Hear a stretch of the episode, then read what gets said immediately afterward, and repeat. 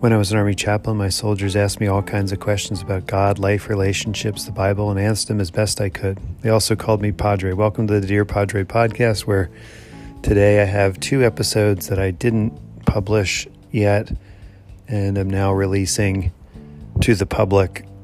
I hope you can get the context. I'm not sure if they're in the right order. Thank you for listening. As always, it's been a week. I hope you're well, and I'm glad you're here.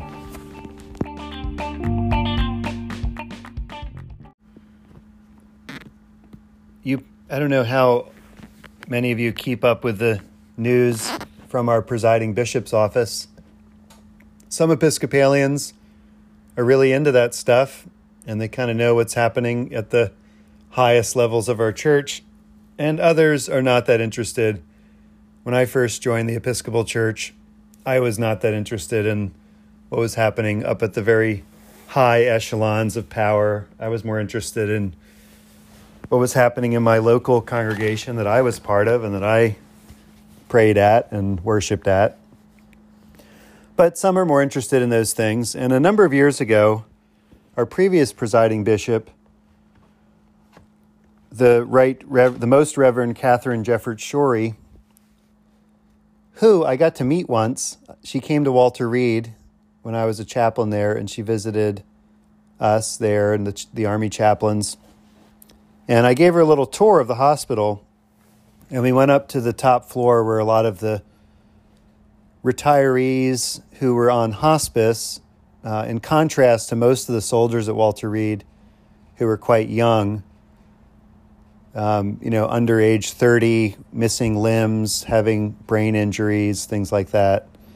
Uh, there was a number of uh, retirees from the military who got health care at Walter Reed and some of them would be in hospice and would be dying. And I went to visit one of them uh, with her, and I remember her holding this man, just holding him there in, in his bed as he died. She prayed for him. It was a beautiful moment that I got to see. And um, her husband, uh, Richard, is a photographer, and he followed her around for all those years. I don't know how many years she was presiding bishop, maybe eight or nine or ten. And he, he just, you know, was like the perfect Ken husband. He just took uh, took pictures of her with various dignitaries and normal people like me, and um, and has these pictures all filed. If you email him, and you ever met the presiding bishop, and you email him, he'll say, "Oh yeah, I've got that picture," and he'll send it to you. And uh, that's how I got the pictures of me and Bishop Schori uh, for many years ago. Anyway, she preached a rather infamous sermon in that it got everybody riled up. It created quite a buzz in the Episcopal world.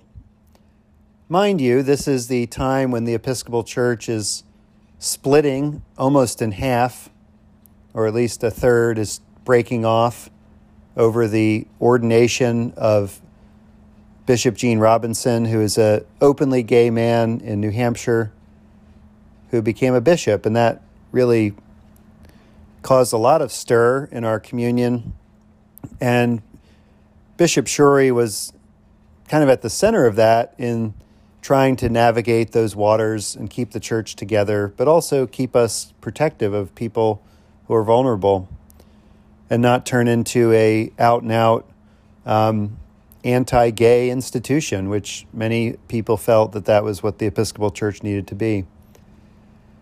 But um, she preached a sermon on this very text that was quite controversial. Um, here we have this slave girl, the slave woman, according to the contemporary version. Um, she doesn't seem to be a child as much as a grown up, but she is um, kept by her owners to make money by fortune telling. She has a spirit of divination. I love how the New Testament will go into great detail on some subjects. Uh, we have descriptions of some things that are in such great detail. We know the color and we know what they taste like and things like that. But for things like this, it doesn't say a lot about what the spirit of divination is. Is it an evil spirit? Is it a good spirit? Is it a um, something that she kind of likes to have a power, a superpower, or is this something that's oppressing her? Certainly, it is tied to her enslavement by these men who are enslaving her and then using her gifts or abilities to make money, making a lot of money.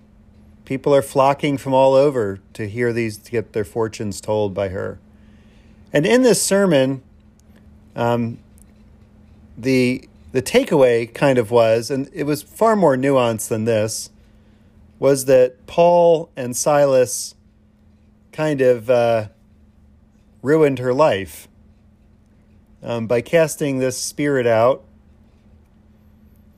which you know, there's there's some wiggle room for argument that this is a neutral spirit, not something that's really hurting her.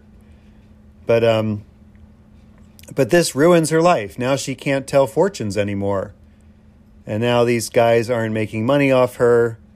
And this is the event that kind of takes her agency away and makes her more vulnerable in that society. And that created quite an uproar, sort of saying that this miracle of healing and exorcism was a bad thing for her. And, you know, as this controversial sermon rocked the Episcopal Church world. It just broke, broke down along the lines of people that hated her, didn't like the sermon. People that liked her were kind of like, yeah, it's maybe I wouldn't have preached that, but you know, it's in the text. It's kind of plausible. Anyway, this text always reminds me of that that when a woman does something, there's always a little more scrutiny on it. There's always a little more panic button pushing. Oh no, the church is falling apart. I heard a sermon that I didn't like or didn't agree with. And because there's a woman in charge, maybe that's the real problem. But I can't say that. So I'll just critique her sermon like it was the atom bomb dropped in the middle of a church or something like that. And that's certainly not the case. But those dynamics of a woman being involved is right there in the text. This woman is enslaved. She has a spirit of divination that is not helping her, it is helping her owners.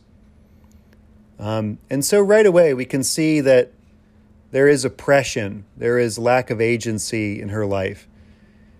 Through the Spirit, she cries out who Paul and Silas are. They are slaves of the Most High God, and they proclaim the way of salvation. I love how the demons in the New Testament are more theologically astute than most of the people, including the Christians and the apostles. It is the demons that Jesus meets who declare he's the Son of God. It is the demons in this story that declare who Paul and Silas are.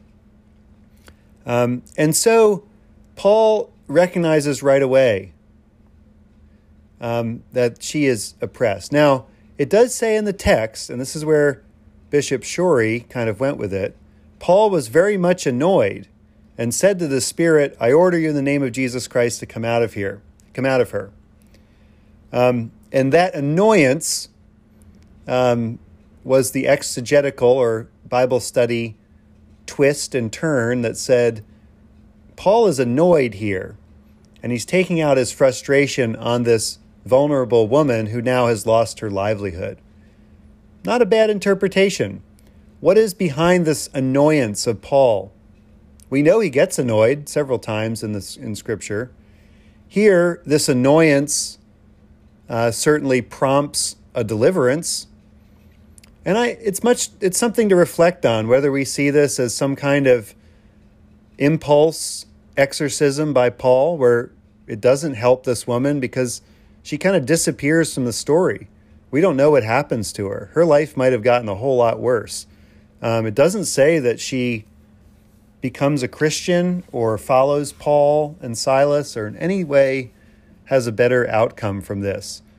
Um, so we must leave that interpretation as one of the possibilities. Um, but what are we annoyed at in the spirit of the age? Um, there is a holy annoyance. but it ought to drive us to liberation. Our anger should lead to righteousness. Our holy anger at injustice, oppression, enslavement, someone being used and abused. Um, the word abuse is a word we use a lot in English today for a variety of, of things. Um, but the root etymology or the origin of the word abuse is the word use. To use something um, for its intended purpose is the way we're supposed to do it. But um, ob, abuse, ob, use, the ob prefix of use is to use it badly, to use it in a wrong way. It means wrong use, ultimately. And so we can imagine a world where this young woman or woman, it doesn't specify her age here, um, this woman would have had a life of caring for other people with these gifts that she had, or at least she was able, she would be able to get help because it's been monetized by these men, these kidnappers, these enslavers. Um, there is no personal agency for her, and so freeing her from this abuse um, becomes a priority of the Holy Spirit in this time, and it disrupts the economic flow of the marketplace. Um, the owners get so angry at Paul and Silas for doing this, they grab him, they drag him through the marketplace before the authorities, and they go right to their Jewishness. They're in Europe now. They are not in a Semitic or Asian world anymore. Uh, the Jews there are foreigners and strangers, and so they cite these guys are Jews trying to do Jewish stuff in our Roman city. How many times have we heard this in America? These people, those people, are coming in here and doing stuff that is un American, that is whatever. Um, this is the ultimate charge that is laid against them. And they're not, they are Jews, but they are actually Christian apostles. So, quite off the mark, it doesn't matter because the authorities don't care about who's right and who's wrong. All they care about is the flow of the money. That's all they care about. And so they order them beaten with rods. The origin of the term fascist comes from this text as well um, not from this text, but we see the presence of what is later thought of as fascism here in this text. Uh, the fasces was a symbol of Roman government uh, that is on many U.S. Uh, buildings. If you go to the Washington, D.C., and maybe even at our Texas capital, but I have not, I don't have a exact location. But most of our judicial and legislative buildings in the United States have the symbol of the fasces on them.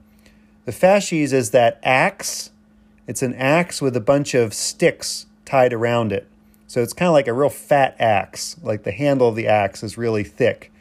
And the axe is just kind of popping up over the bundle of sticks that is collected around the axe handle. And this becomes a symbol of Roman law, law and order, that Rome can chop your head off with the axe if need be, or Rome can take one of those sticks, the lictus, off the side of the axe and hit you with it. Um, they have the right to both punish you capitally, the capital, your head, or corporally on your body with the sticks. And the lictors were professionals designated to hit people with the, the sticks. Um, and they certainly had executioners that were willing to swing the axe. Um, all this to say that we see Roman law and order happening right here in this story. And all they care about is disturbing the peace. They pull out the sticks from the fasces, the symbol, and beat them with it. A severe flogging.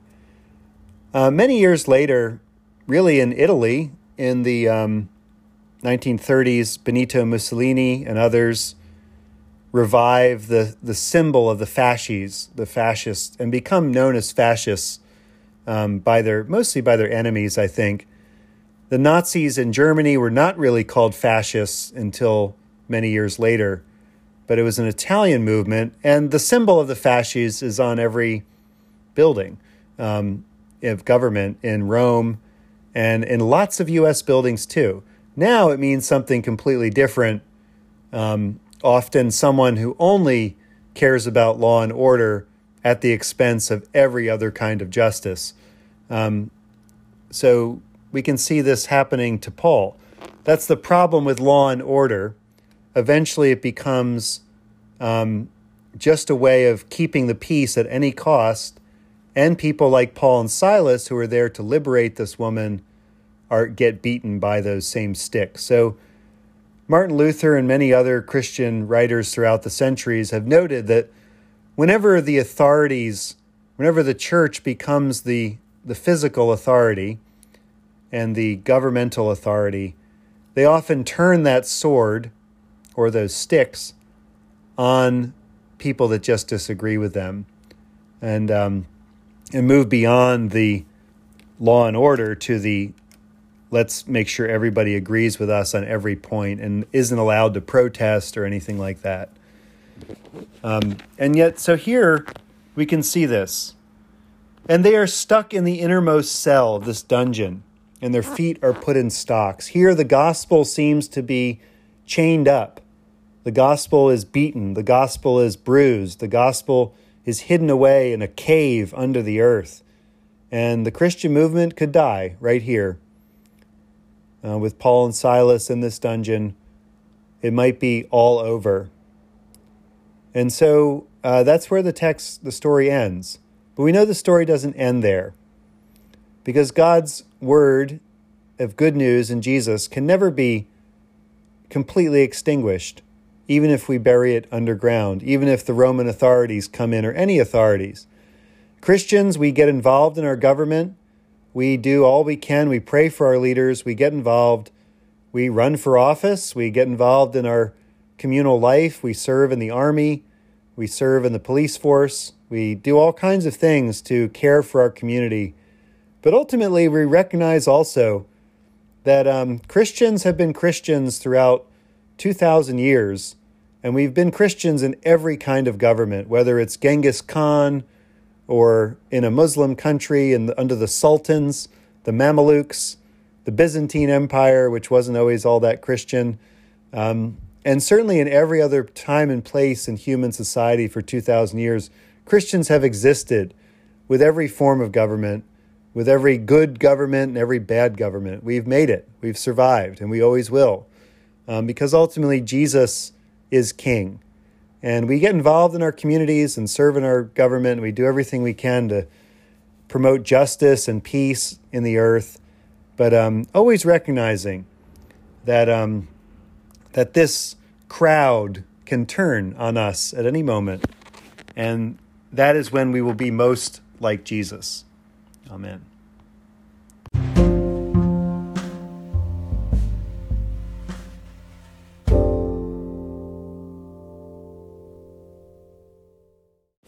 One of my favorite scenes from the New Testament is this um, encounter with a Philippian jailer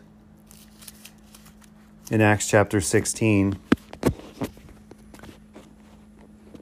This um, happens after a major event in Roman history here in Philippi or Philippi. I grew up hearing it pronounced Philippi. Probably better to pronounce it Philippi because the I in Greek and those old languages is often pronounced in the E sound. Nevertheless, Philippi was a suicide post. It always had the association of suicide in it. The most famous suicide to happen at Philippi was of a man named Brutus. You might remember him from Shakespeare's play, Julius Caesar or any other cinematic portrayal of the life of Julius Caesar. Julius Caesar, a Roman general, from a noble family, conquers Gaul, modern day France, and then fights the triumvirate, Mark Antony and Pompey, and they fight for control of the Roman Empire. Caesar eventually wins and becomes the first Roman emperor. The word emperor means conqueror, and the Roman Republic ends. Rome was a republic for many years. Rome never had kings. Rome got rid of all their kings pretty early on and established a republic. They had a senate. They had somewhat elected officials, although they all came from the noble families. But they um, tried this thing called republicanism, which was a form of democracy, the rule of the people. Um, but there was nobody in charge of it all completely until Julius Caesar comes along. And he becomes the Caesar. It is a family name, which becomes a title, which eventually trickles down to many languages. Um, the Russian Tsar is a form of Caesar. The German Kaiser was a form of the word Caesar. Um, and even today, when a president appoints a person to run a task force, they appoint a czar, a drug czar in the 80s to deal with the drug problem. Um, this is still a title, and it's also, you know, the Caesar salad and all that. But Julius Caesar is such a prominent figure in Roman history that he overshadows many of the events, even in the Bible. Um, it is his heir apparent, Caesar Augustus, who is the, the emperor during the birth of Jesus, who calls for the Roman tax to be levied. But Julius Caesar rises to so much power that the other senators that have helped him rise to power, many of them, start to wonder if he wants to be a king. And Rome doesn't have any kings. So they conspire to murder him. His closest cousin, I think it's his nephew, Brutus, um, who has fought with him and been an ally to him, is the main conspirator in the plot. And it is he who stabs, he stabs Caesar with a whole bunch of other guys there in the um, forum or wherever the Senate meeting happened at. And they gather around him and they stab him a whole bunch of times. So everyone is equally guilty in this assassination. And Caesar famously says in Shakespeare, um, et tu, Brute, you too, Brutus. In uh, the Greek, which Caesar actually spoke, more likely in the historical record, he says, Kai su teknon, and you also, child, he says to Brutus. He treats him like a child. He says, You're my child, my heir. You're going to inherit all this, and you're killing me. Um, Brutus then fights some more and is eventually defeated um, at, at Philippi. And there at Philippi, he kills himself. He dies by suicide um, there at Philippi. And it's a suicide post. It's a major place for all sorts of um, all sorts of political events, but it is known for this death of, of Brutus primarily. And so when Paul and Silas, who have caused a major disruption by casting this spirit of divination out of this woman who's enslaved, and there's a riot and there's public disturbance, they're accused of being Jews who are trying to subvert the customs of the Romans. They're brought before the magistrate, they're beaten violently, and they're thrown into this dungeon, this hole in the ground. Um, there was really no prison system in the Roman world like we know it today. Um, prisons, dungeons, jailhouses, whatever we call them, were simply places where people awaited trial or punishment, either execution, public humiliation, flogging, other awful punishments that Romans like to do to people. Um, and so they're kind of just there in limbo waiting for uh, the next event of their lives, which isn't going to be good. They've already been beaten, they're probably in great pain. And Paul and Silas are there at midnight praying and singing hymns to God. And the prisoners were listening to them. It's an amazing scene. I don't know if you can imagine this the pain that they're in. And yet they seem to have this kind of euphoria that only comes when you know you're doing what's right. Even in the situation that is the worst you can possibly imagine, there is this strange uh, opposite feeling of praise to God. And they're praying and they're singing hymns to God. We can imagine them praying, perhaps, that they are in anguish, crying out to God, Save us, deliver us. But that's not what they're doing completely. I'm sure they are a little bit. They're singing to God. Who do you sing to? When you sing in church, um, I hope you sing to God. I hope that you see your voice being listened to by God. Um, all praise and adoration goes to God. Um, ultimately, that is all we can do, um, even in the midst of this very difficult situation. Here we have this Christian precedent to sing songs of victory and triumph, even at the grave. We make our song, Alleluia, Alleluia, Alleluia. And what were they singing? It doesn't say in the text, but one of the things I love about enriching our worship is the canticles that we have. We have a lot more canticles in the enriching our worship. Some of them are from Christian history, like Julian of Norwich or Anselm of Canterbury, but many of them are drawn from Holy Scripture.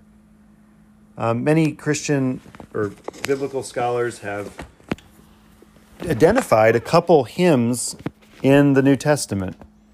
Um, certainly in the book of Revelation, it says that they're singing a hymn, and there's the hymn in the text, some of which we sing still today Holy, holy, holy, Lord God Almighty, who was and is and is to come. And in the epistle to the Philippians, we have another hymn that many have identified as an early Christian hymn. And it is written to the Philippian Christians from Paul's jail cell um, he is imprisoned now, awaiting his trial. And he writes this letter to the people in Philippi, the church in Philippi, where he was first imprisoned, the place of his own imprisonment. He writes this prison epistle to people who would have known about his own imprisonment and singing from this jail. And in chapter 2, he has the hymn which um, in many modern translations is lined out kind of like a poem, like a hymn. Let this same mind be in you that was in Christ Jesus, who, though he was in the form of God, did not regard equality with God as something to be exploited, but emptied himself, taking the form of a slave, being born in human likeness, and being found in human form, he humbled himself and became obedient to the point of death even death on a cross. Therefore, God has highly exalted him and given him the name that is above every name, so that at the name of Jesus every knee should bend in heaven and on earth and under the earth, and every tongue should confess that Jesus Christ is Lord to the glory of God the Father.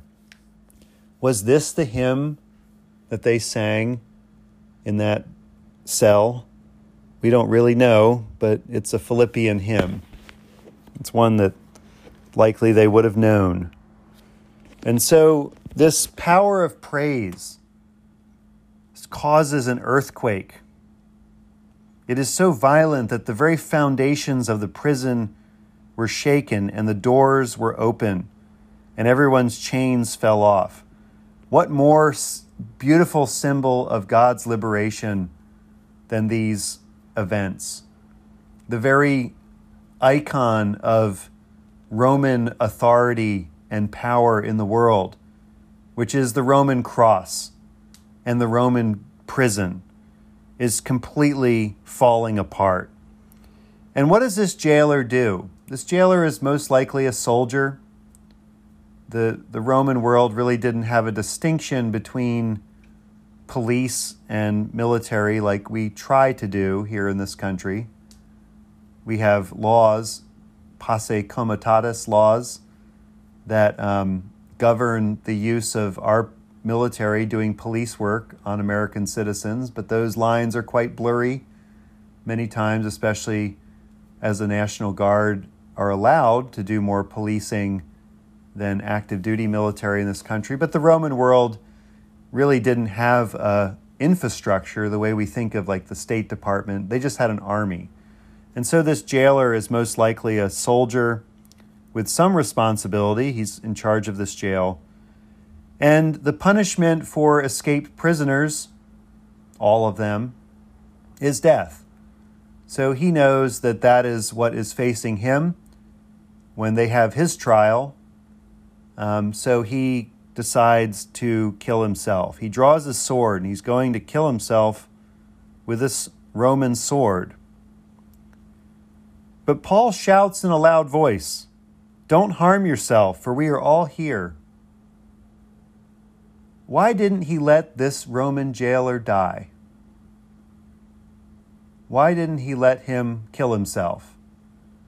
The Roman jailer was going to be a danger to these other prisoners. He was going to perhaps prevent them from escaping. Paul knew this. He saw it all happen right in front of him. Why didn't he just let him die? Why did Paul save his life? Yet, this is the mystery of God's love and grace. Paul has transformed his suffering into praise.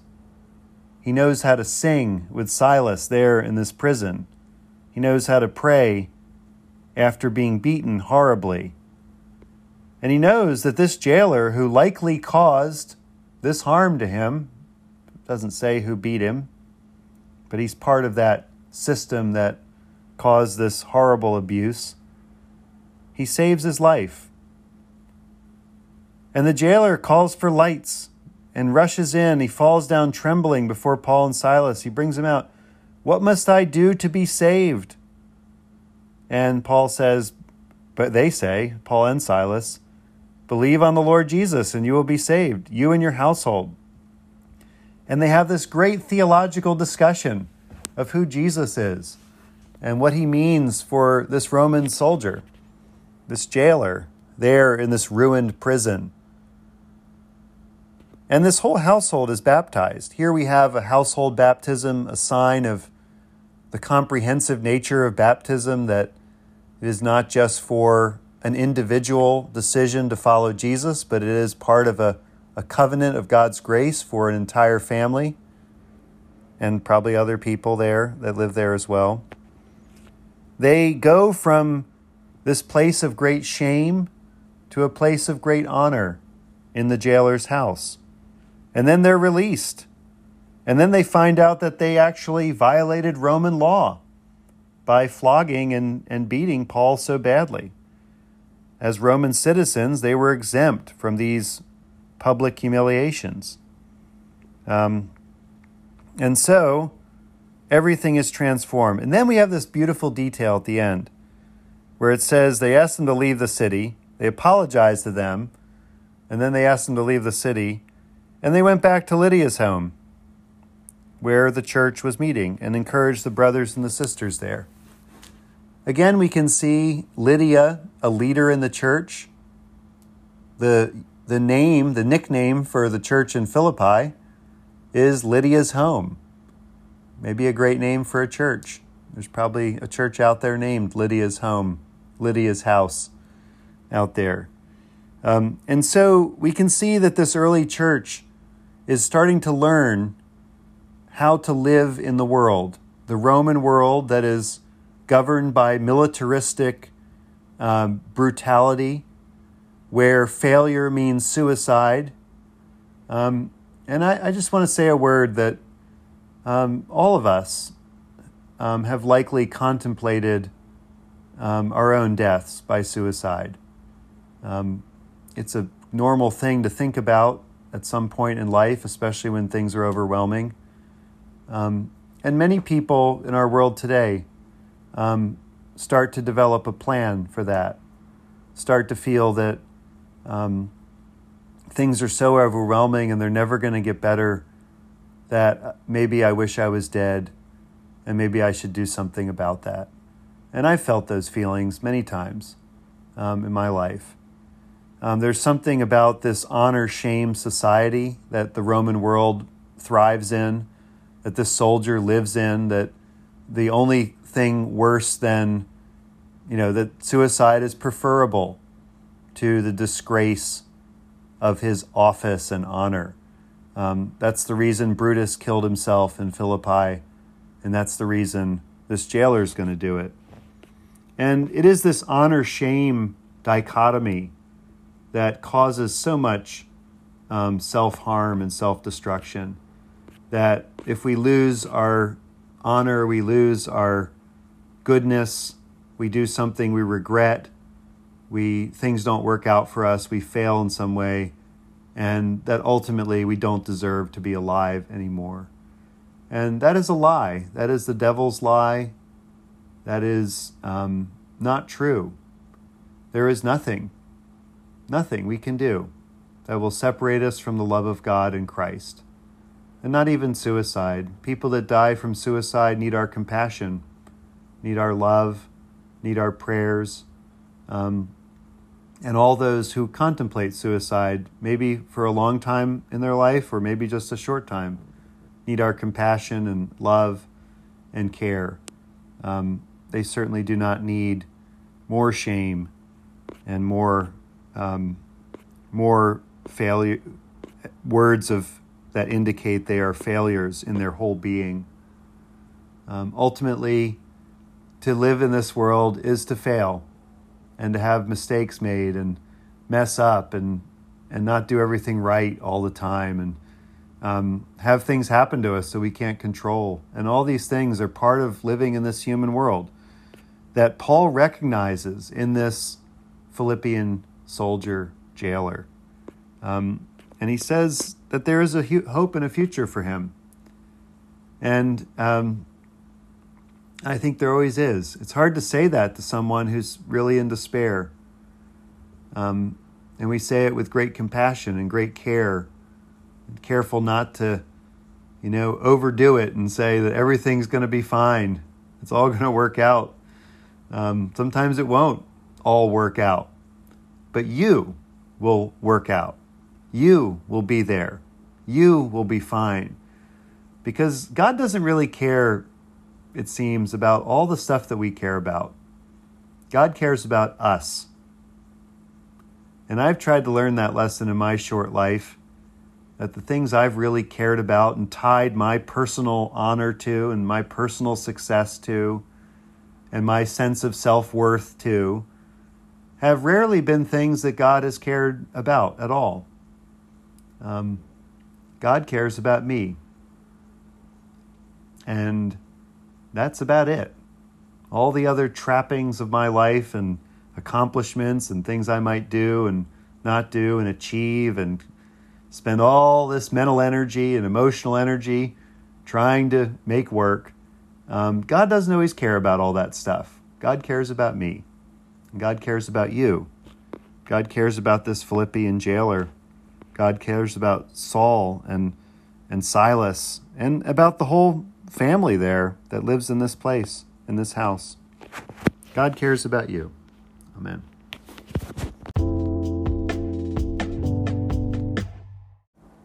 As we have been speaking of, women in the Bible, today the church honors Joanna, Mary, and Salome, the myrrh bearing women. Joanna, Mary, and Salome are traditionally counted as the three women who came to Jesus' tomb early in the morning on the day of resurrection in order to anoint his body with myrrh and other spices. They were followers of Jesus during his earthly ministry and remained with him throughout his arrest, crucifixion, and burial, and they discovered his empty tomb after his resurrection.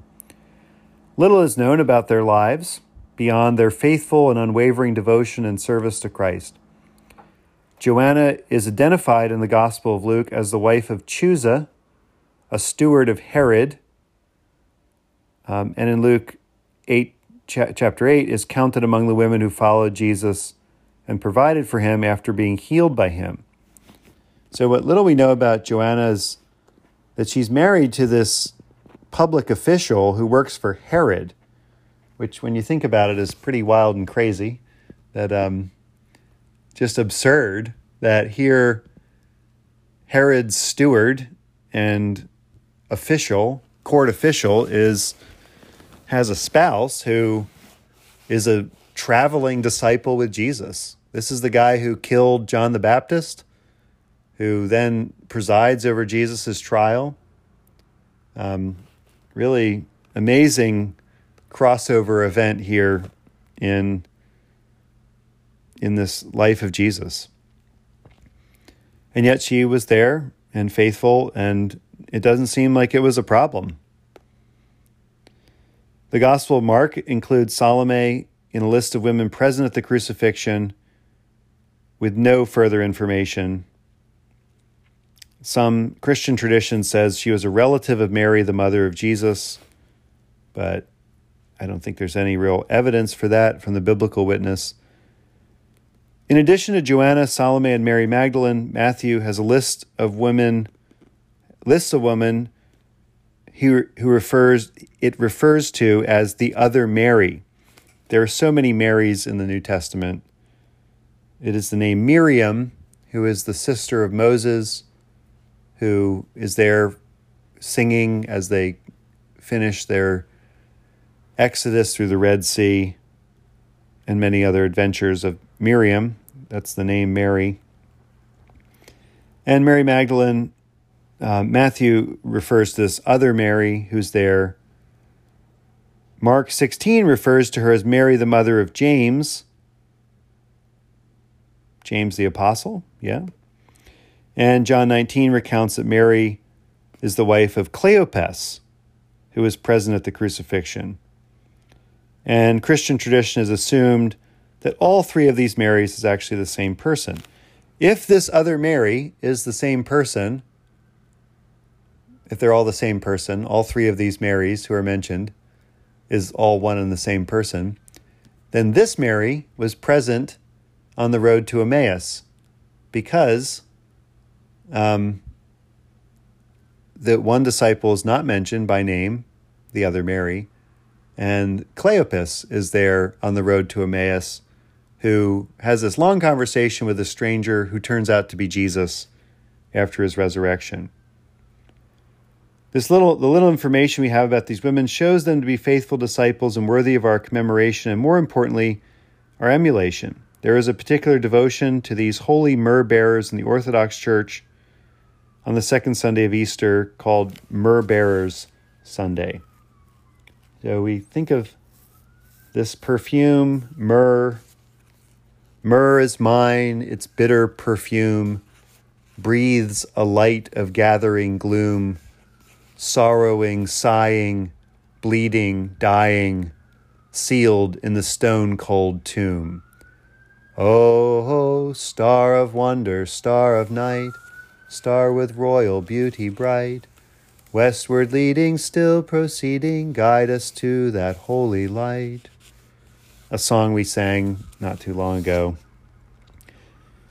Almighty God, who revealed the resurrection of your Son to Joanna, Mary, and Salome as they faithfully came bearing myrrh to his tomb, grant that we too may perceive the presence of the risen Lord in the midst of pain and fear, and go forth proclaiming his resurrection, who lives and reigns with you in the Holy Spirit, one God, now and forever.